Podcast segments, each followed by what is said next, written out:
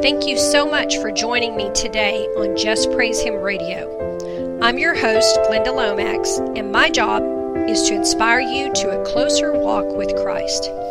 Now, here's the show.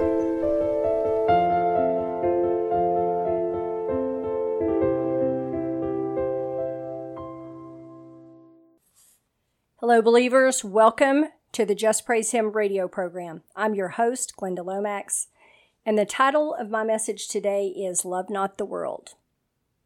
We all know that we are not going to be in this world all that much longer. The end is fast approaching, and knowing the signs, no one knows that better than Christians who walk closely with the Lord.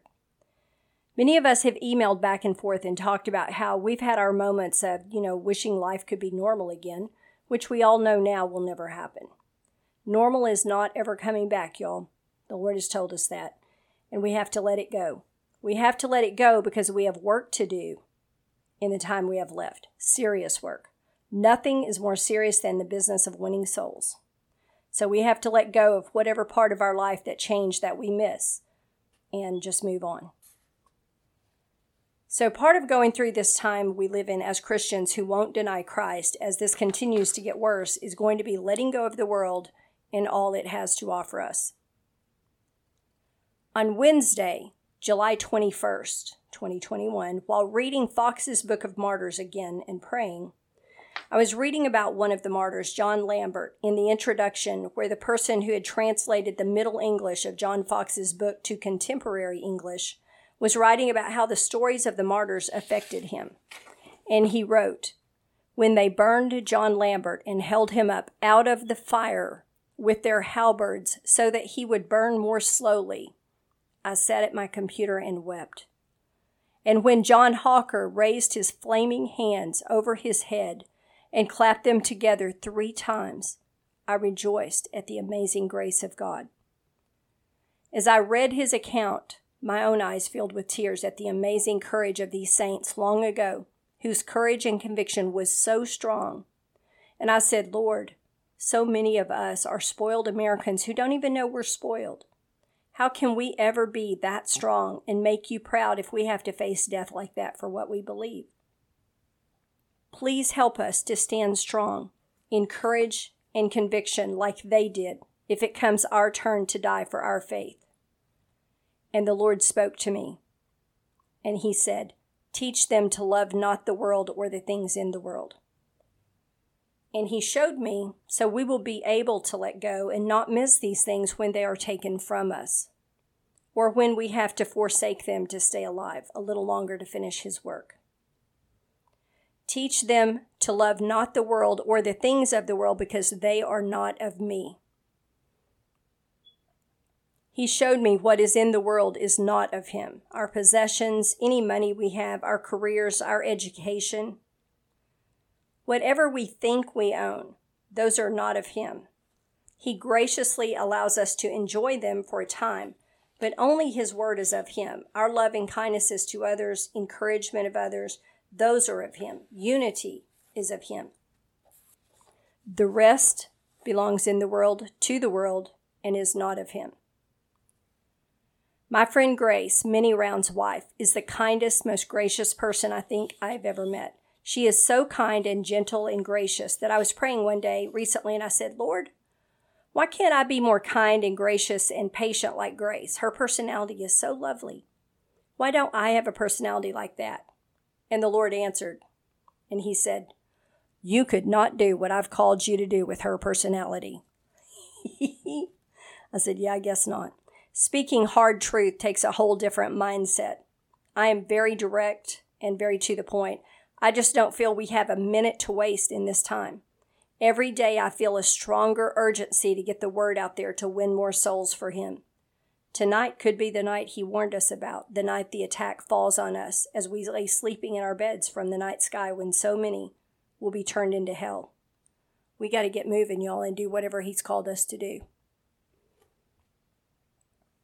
Our time here is not about our pleasure, our enjoyment, or our stuff. The disciples got to know Jesus, then did their job and went home. And that's our job too. That increasing urgency, which Minnie Rounds has also said he feels, is why I cannot slow down. It's why I feel compelled to spend more and more time in study and no time doing much of anything that's not related to the Lord. I know the time is up and these souls depend on us. Y'all, if not for the grace of God, I would be among them. Only by His mercy am I saved and teaching you because I ran from Him. Those souls don't know Him. They're like we used to be when we were in the world. They're just trying to be happy the only way they know how and trying to have a good time because that's all they have. They don't have Jesus. They will be among the lost who are turned into hell if we don't get the message of the gospel out there. When I stand and give an account before the Son of God on the other side, I don't want to have to explain why I spent all my time looking at TV or reading books or enjoying the pleasures of the world, going shopping, getting together with friends, going out to eat, going on vacations here and there. I want to have something to lay at His feet, some work, some souls that I helped to win. How can we stand before the greatest King of all time, our bridegroom, with nothing to show for all He has done for us? How can we offer nothing back for all his agony, nine hours of hanging nailed to a cross? Every morning you wake up, that's his mercy. Every time you connect with a loved one by phone or the internet, that's his mercy. Every time you can pay your bills or give into the kingdom, that's his mercy. The thought of having nothing to show for my life horrifies me. So, my friend Grace was talking one day about reading a book called Love Not the World by Watchman Nee. And though I have quoted Watchman Nee, I had never read this particular book by him. But things she said about how he wrote about the world made me want to read it. So I got the book on my Kindle and began to read it. Most of my reading time is spent studying the Word or books about things I'm teaching on so I can bring as much revelation as possible to the table in my teachings. I no longer read for pleasure. The last time I read even part of a novel for relaxation was in 2016 when my daughter and my granddaughter were staying with me. And when she was coming to stay with me, I was like, oh, good, I'll have somebody to talk to and somebody to go do stuff with. Because at one time, my daughter and I were best friends, long, long time ago. And we did a lot of stuff together. And the first Saturday that they were there, they got up early in the morning and left. And they were gone all day. And I was like, oh. And I was I was heartbroken, y'all. I, I don't, there's no two ways. I was, I was so hurt because it was very clear they did not want to spend any time with me. And they didn't want me to go with them and spend any time with them. And so I got a novel. I went to the store and got just grabbed a paperback novel and I don't know, I got some kind of treat like some soda or something. And I just went and sat out in the sun for a little while and, and tried to get into the novel as an escape from the pain that I was in and I couldn't even I mean I just I just can't get into secular stuff anymore. It doesn't appeal to me. And that was the last time I ever did that. After that, I gave up even trying to read any kind of. And I used to love to read novels, as long as they were clean. But something interesting happened to me on July 18th this year. July 18th is the anniversary of my salvation. And this year I celebrated 25 years in the Lord, a whole quarter of a century since the old me died. Praise God. I was delighted to make that anniversary and I wanted to spend some extra time with the Lord that morning to kind of, you know, commemorate it. I didn't know if it was special to him, but it sure is to me. So that morning I was still recovering from the stomach flu. I made some hot elderberry tea to drink because I couldn't drink coffee yet. And I was just talking quietly to the Lord while I made it, you know, praying about the day and praying for people. And I said, Happy anniversary, Lord. And I'd never thought to say that to him before, but it was kind of our anniversary. And I just thought of it, and I felt his absolute delight when I did that. And as my morning progressed, I did get to spend extra time with him as my friends Minnie Rounds and Grace left for a while because they knew that I was in prayer. And I'm sure y'all know small children are never quiet except when they are asleep. So as I spent that extra time with him, I felt his delight in that. But when I whispered, Happy anniversary, Lord, I felt such a surge of incredible delight coming from him that I realized he wants us to talk to him like that. He wants us to pursue him like we would pursue somebody down here that we loved. Kind of like he wants us to romance him. That sounds strange, but I think that's actually what he wants. And he's our bridegroom. And if you have a bridegroom, you're going to romance him, right? But I never saw that as clearly as I did that day. So I want y'all to do something this week. This is important. I want you at some point this week, when you're just talking to the Lord, to say something like that to Him with all the love and all the passion that you feel for Him. I'm not kidding, just something. Say it with love and passion from your heart. If you if it's not from your heart, don't do it cuz he'll know. That's all I did that day. I spoke from my heart and I'm telling you he rewarded me all day long. I had the most lovely day and he sent me gifts that day. He will surprise you back for your love. I had never even thought of our years together as an anniversary to him. Oh, I thought of it as my salvation anniversary, but I'd never thought of it as our anniversary. And for some reason, that morning I did. And I will from now on for sure. So 1 John 2:15 Love not the world, neither the things that are in the world. If any man love the world, the love of the Father is not in him. 16. For all that is in the world, the lust of the flesh, and the lust of the eyes, and the pride of life, is not of the Father, but is of the world. Now, lust is a strong desire. 17. And the world passes away and the lust thereof, but he that does the will of God abides forever. Verse 17. And the world passes away and the lust thereof.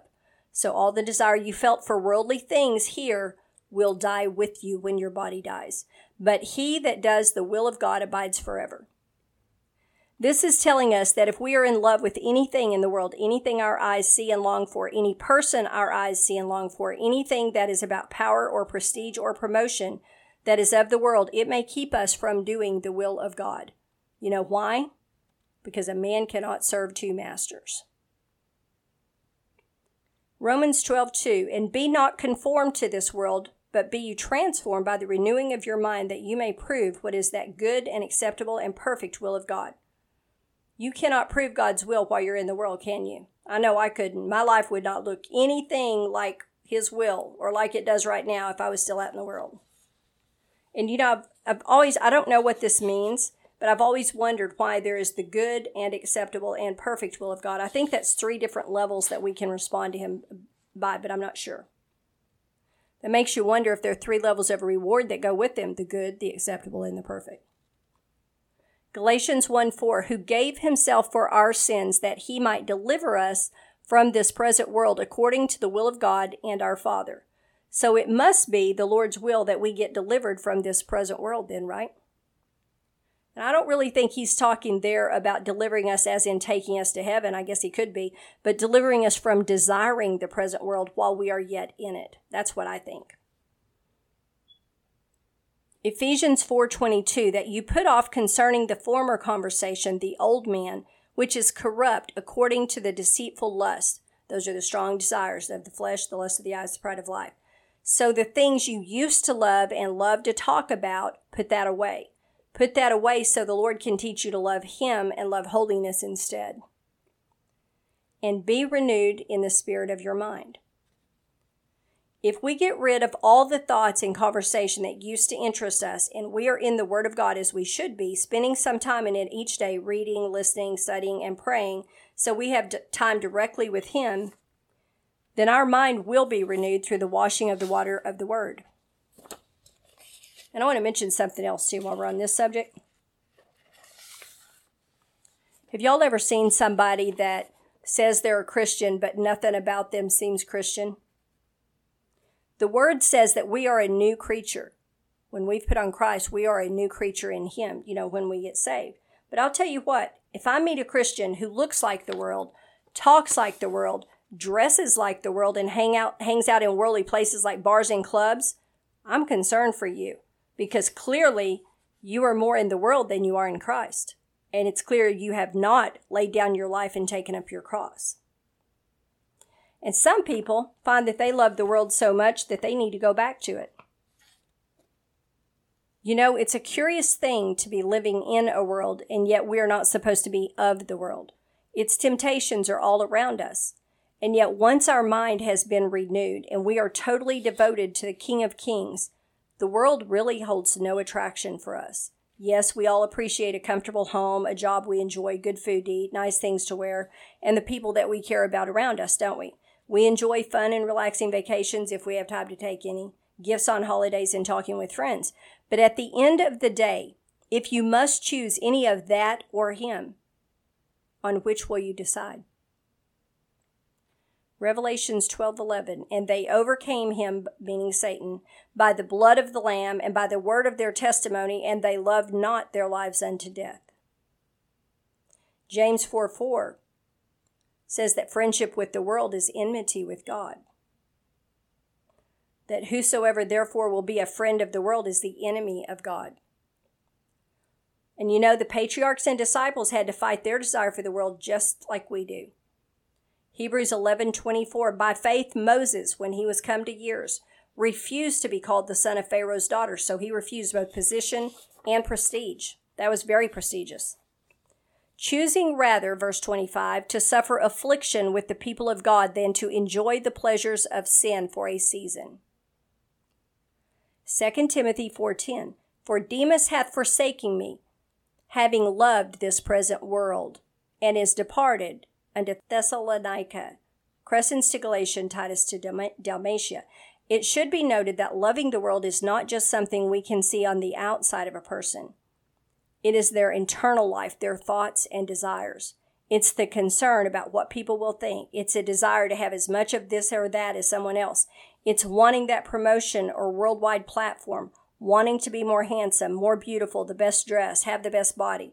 And those desires never really come to an end, do they? Because the world around us is constantly changing. So what's in today may be out tomorrow and something different will be in tomorrow and you'll want that if you're worldly. What's trending today won't be trending tomorrow. But don't worry, new fashions come out all the time. It's measuring anything in your mind by the world's standards. It's an internal ruler that needs to be cast out and sent away far from us. 1 John 2:16 For all that is in the world the lust of the flesh the lust of the eyes and the pride of life is not of the Father but is of the world. So what is the lust of the flesh? The lust of the flesh are your physical desires. Desires for food, sex, comfort, vacations, relaxation time, drugs if you're into that, and anything you crave or have cravings for. What is the lust of the eyes? The lust of the eyes is about materialism. It's about desiring things and people you see with your eyes, lusting after a person, after nice clothes, that sort of thing. Lust of the eyes is what covetousness is. Covetousness means it's you see something you want your neighbor has a beautiful home, you want their home. You want a home like that or something like that. What is the pride of life? The pride of life is all about desiring position and prestige. It's about living in the, the best part of town, driving a Mercedes, having an education so the right abbreviations are after your name, going to the right college. So a person can seem like they are not worldly outwardly, yet their heart is still fixed on all these things. Not loving the world is about not loving your life unto death. The Lord wants us to let go of the world and all its enjoyments and pleasures and cling to Him because in what is about to transpire, he is truly the only sure thing. The Lord and His Word will never pass away, but everything around us, all the people we know and love, all the things we enjoy in our lives, those will all pass away. Hopefully, the people we love are saved and will only pass from this life into eternity so we can see them again. Love Not the World by Watchman Nee also speaks of three main uses of the New Testament writers of the Greek word cosmos, which is translated world in our Bible. One, the material universe, the round world or this earth.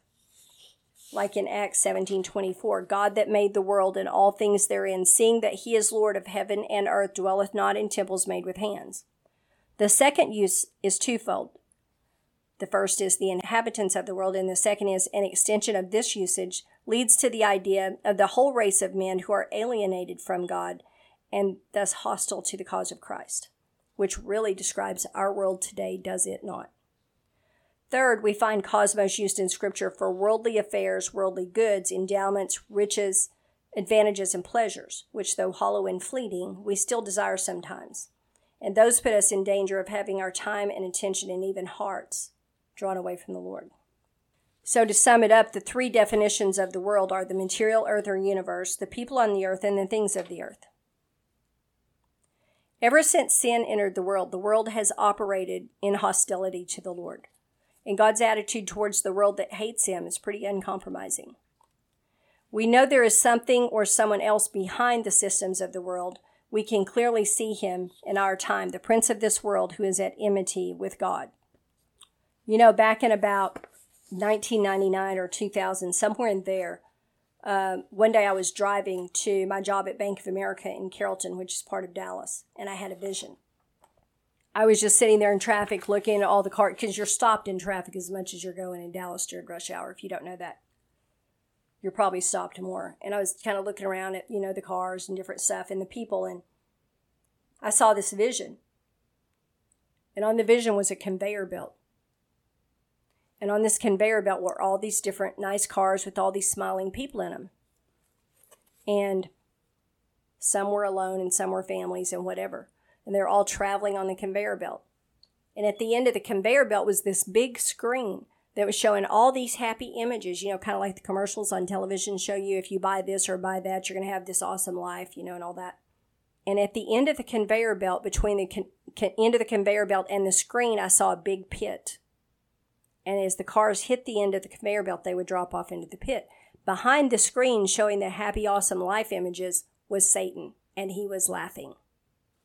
So Saturday, I woke up at about 4 a.m. and I got up and got coffee, my Bible, my prayer list, and all that. And I went to get down to the business of reading the Word. And I happened to check my phone as I was getting everything set up, and I caught myself reading a few lines of the latest news. Oops. Having to read the news every day is, is loving the world, y'all. None of what's in the news is about the Lord, and for sure none of it is good, especially in our time. And you know, the enemy will always throw every distraction at you that he can to keep you out of the word and out of prayer. Can I just say that? It is up to each one of us to stop him because if you can do nothing else for the Lord, Pray for the lost. Pray for him to save the lost. Just as you go about your day, Lord, I pray for the lost people right now. My favorite thing to pray is I'll pray, Lord, in the gangs, in the in the worst gangs. I pray that you save the hardest core, worst one out of the gang, and then use them to minister to the others, or some other you know sin group. I will just I will just come up with one and I'll pray that, and then later on I'll pray for a different one. The Lord's heart is to save these souls it is his heart. It breaks his heart for somebody to reject him and end up in hell because he sees that, you know. And you wouldn't want to see any of your children in hell. I wouldn't want to see mine in hell. We know that the powers that be are setting up to do a big financial reset and bring about the mark of the beast. That's not hidden from anyone who's Christian who's paying any attention at all. We know any day now that the whole process could be put into place. We have watched the most basic of our freedoms being trampled and left in the dust and ashes the last few years here in America.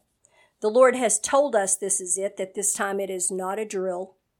So we know that we are in the last book of the Bible. And the Lord told Ray Bergman one day that the white horse rides, meaning that the first seal is already open. And the Lord has given me this message about letting go of the world. He is helping us every way that He knows how to start letting go of the life that we have lived here on earth because it's nearly time to begin our life in heaven with Him. I got the words for this week two weeks ahead of time, and they are very serious words, as I'm sure you've noticed. Anyone who does not accept how late the hour is and prepare spiritually will find themselves in dire straits before too long. And for those of you in shock about it, I can tell you I also never dreamed in a million years I would be alive in this time, ever. The end times were something that was going to happen in somebody else's lifetime, right? Not ours. The word worldliness is defined as devoted to, directed towards, or connected with the affairs, interests, or pleasures of this world or the earth. So basically, things and interests that are not spiritual in nature. Learning to not love the world is putting these things and interest in their proper place and prioritizing them correctly in our day to day life. It was very late Wednesday night of last week. I'd only just finally gotten to relax after working on sermons all day and helping my friends a little bit with their move. So my plan was, while I was working some more on the sermons, I was going to listen to a documentary about John Fox, the author of Fox's Book of Martyrs. So I turned on the TV and went to YouTube and started one. I, I gave up cable years ago, but I had streaming. Not even five, said I started the documentary and I was sitting there working on the sermons. Not even five minutes into it, my TV malfunctioned in a wild way. It buzzed briefly, then the screen flashed white, and then it began flashing one bright color after another at me. It definitely got my attention. I can tell you that. And as I looked at it, kind of bewildered, I said, Lord, if you didn't want me to watch that, you could have just said. The sermon I was working on was Love Not the World. So I can't make this stuff up, y'all. I can't. I have a collection of DVDs. Plus, there were several clean series set in the 1800s that I would stream over and over just to have something to watch in the evenings when I'm trying to de stress. That's kind of my decompress time. I'm not a person who watches TV all day. I never was. To me, it's just relaxation or entertainment. So it was immediately after that, as I was working on this sermon some more, that the Lord let me know He really does not want me watching any TV at all. So I was like, aw, that was my recreation.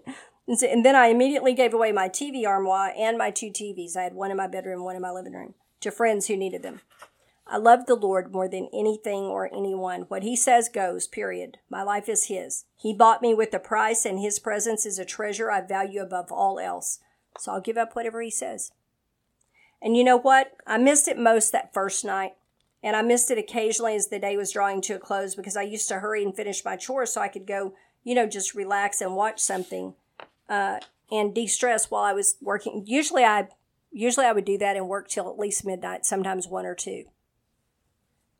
And it just a continuation of my work day just was a little bit more enjoyable because I was watching something. And then I realized I can relax just as well when I'm researching and writing. So there you go. God will never lead you wrong. As I close, I want to read you an installment from my newspaper column about life. I wrote this over 10 years ago, and it illustrates the attraction the world holds for all of us. It's called Distractions Along the Journey. This is a quote by Sharon Janes. I live in Charlotte, North Carolina, 200 miles from the coast, and yet our local Walmart has a random smattering of seagulls that soar overhead and eat french fries and other debris from neighboring fast food restaurants. The truth is, the seagulls are lost.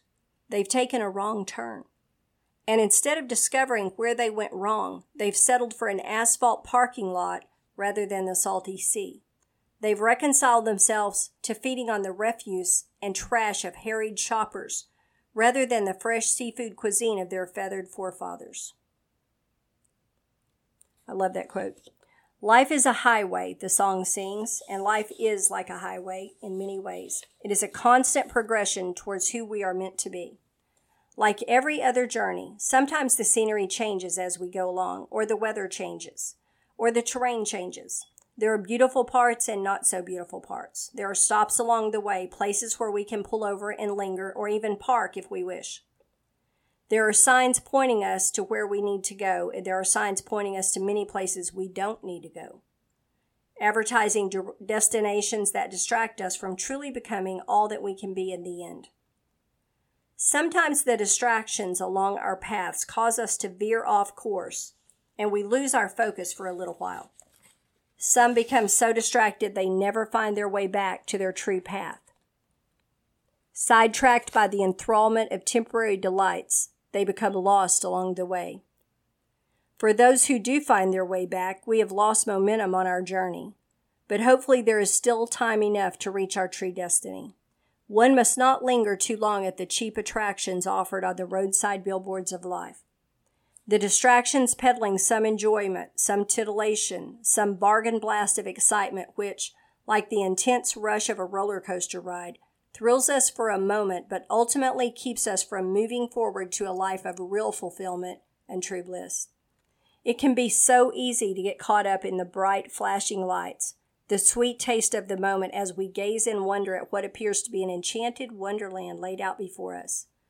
The brightness of the electrifying illusion gives us temporary escape from our rough and rocky path, but is not where we ultimately belong. The shoddy prize shouted by the advertisement quickly loses its appeal if we are wise enough to realize it has blinded us with its artificial brightness. It confused us about where we wanted to go and delayed our way to our destiny. If we spend all the days of our lives on the cheap carnival rides of instant gratification, we enjoy temporary escapes from the difficulties of our path, but we also lose our chance to build something real on our journey through life.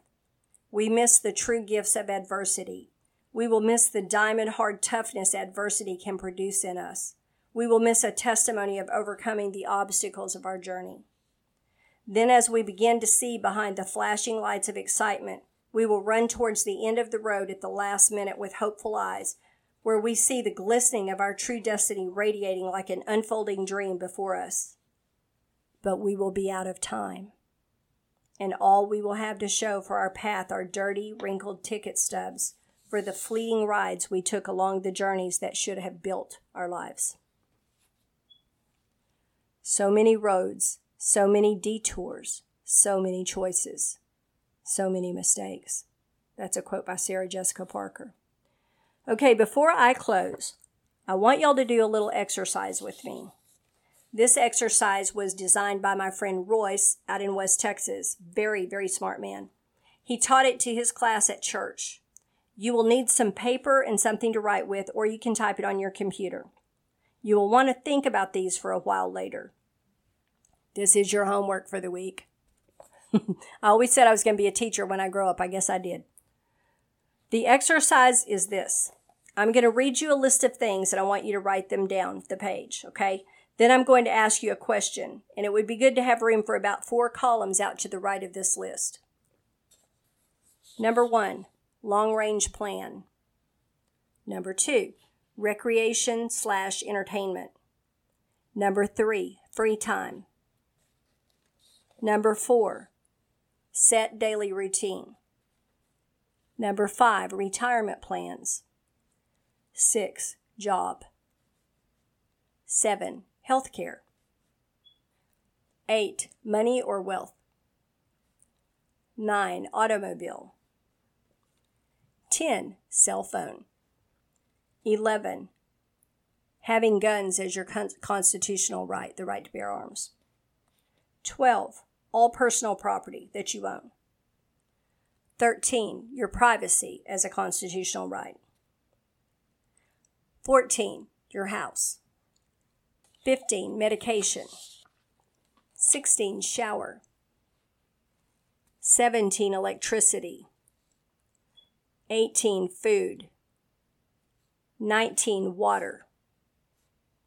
20. Bible. And I added 21 children, or other family members. Okay, now I want you to write these titles on the top of the four columns out to the right. One day, one week, one month, one year. Now I want when you have time, I want you to go down this list and put a check in the column that represents for each thing how long before Jesus comes back you would be willing to do without that item on the list. Okay, so like number one would be how long would you be willing to give up your long range plan? And number seven would be how long would you be willing to do without your health care before Jesus comes back? Okay, now I want you to really, really think on each of these things because this is not a joke, y'all. These are going to be real choices in the very near future, and you will be required to make them. Make no mistake. The alternative is going to be to take the mark of the beast and become a citizen of hell for all eternity. There is no turning back from the mark. You must deny Jesus to take it, and you do not get to change your mind on that. The Bible says if you take the mark, that's where you're going. Revelation 14 9. And the third angel followed them, saying with a loud voice, If any man worship the beast at his image and receive his mark in his forehead or in his hand, verse 10, the same shall drink of the wine of the wrath of God, which is poured out without mixture into the cup of his indignation, and he shall be tormented with fire and brimstone in the presence of the holy angels and in the presence of the Lamb. Verse 11. And the smoke of their torment ascends up for ever and ever, and they have no rest day or night, who worship the beast and his image, and whoever receives the mark of his name. The reason I added item 21 to that list, children or other family members, is because the Lord let me know not too long ago in the last couple of months that those who refuse to take the mark will have their minor children or dependents taken from them under the guise of, well, you can't take care of them now, so now they're ours. I believe they'll take the children and put them in re education camps. I don't know what they'll do with elderly dependents. I also saw that family members will put a lot of pressure on you to take the mark because they don't want to lose you, of course. Matthew 10:37 He that loves father or mother more than me is not worthy of me and he that loves son or daughter more than me is not worthy of me. Now those are hard choices, y'all. Verse 38 And he that takes not his cross and follows after me is not worthy of me. 39 He that finds his life shall lose it and he that loses his life for my sake shall find it. The Lord has told us that he is darkening the separating lines he has drawn between good and evil, between his people and the world's people. Have you considered how that might play out? How those lines might be made even more contrasting. He showed me as I was writing this podcast that he does this by causing us to make choices. Some of the choices are small ones. Will I watch that show or will I pray? Will I spend time in the Word or will I surf the internet and shop for something? Will I chill out at home or will I go visit that widow in the next block who just lost her husband? Will I give my full tithe or will I keep back a few hundred to take the family out? Choices that seem like they would not make that much difference, and yet, in this time, these choices are huge. Will I enjoy my treasures here on earth or will I lay up treasures in heaven with my time, attention, and money? When that fateful night comes and death falls on us from the night sky, I hope that all of you listening will have chosen the better way to lay up treasures in heaven. Because many of us are going to heaven to give an account for how we have spent our time and our giftings on the earth much sooner than we think we are. The Lord is showing me that there are people listening right now that some of you are going to die within the next few months. So you need to be sure that you're making the right choices. He told us, I set before you life and death, blessing and cursing. Choose life. Every choice is either bringing you more life and Him or more death and the world. That's all I have for y'all this week. Jesus bless you. Thanks for listening. Y'all have a great week. Thank you so much for tuning in today to Just Praise Him Radio. You can contact me by mail at my new address JPH Inc., Glenda Lomax, P.O. Box 60, Glencoe, Arkansas 72539, or by email at jphtoday at gmail.com. JPH is not affiliated with any nonprofit organization, church, or denomination.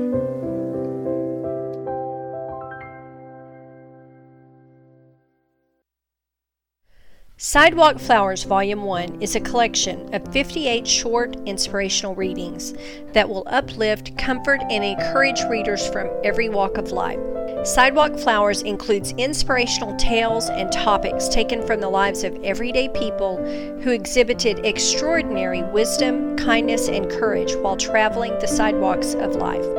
Get your copy of Sidewalk Flowers Volume 1 today, available in print and new audiobook. Sidewalk Flowers Volume 1 by Glenda Lomax, available on Amazon.com in print or new audiobook. There is no one on earth who has not been wronged at some time in their life. Everyone has a story to tell. Everyone has been hurt by someone. The pain you have suffered does not make you special. It is what you do with that pain that sets you apart. Life can make you bitter or it can make you better. You choose. The only difference between the two is the I.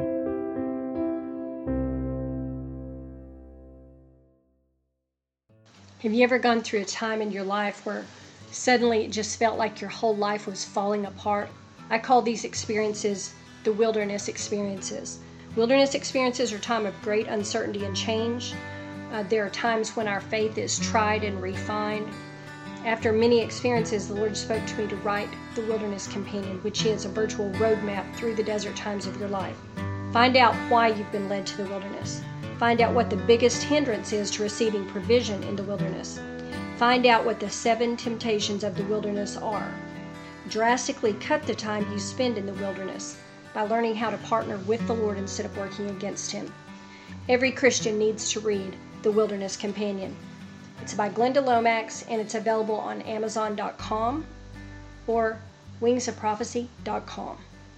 Amazon.com, The Wilderness Companion by Glenda Lomax.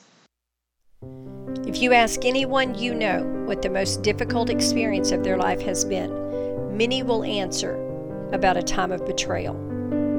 All those called to walk the narrow path will at some point encounter Judas. How will you respond? Do you know how to recognize Judas when he shows up in your life? Can you keep Judas from bringing destruction to your life and ministry? How can you minimize what Judas cost you? Can you pass the test of absolute betrayal? Get your copy of The Judas Test, available in print and new audiobook, The Judas Test by Glenda Lomax, available now on Amazon.com. Sold out for 30 pieces of silver? In Exodus 21:32, it is the price of a dead slave. In Leviticus 27, 2 through 7, it is the price of a live one. Jesus was sold for the price of a bondservant. Precious Jesus, the Son of God, the Prince of Peace, the King of Kings. Why did Judas sell his friend out so cheap?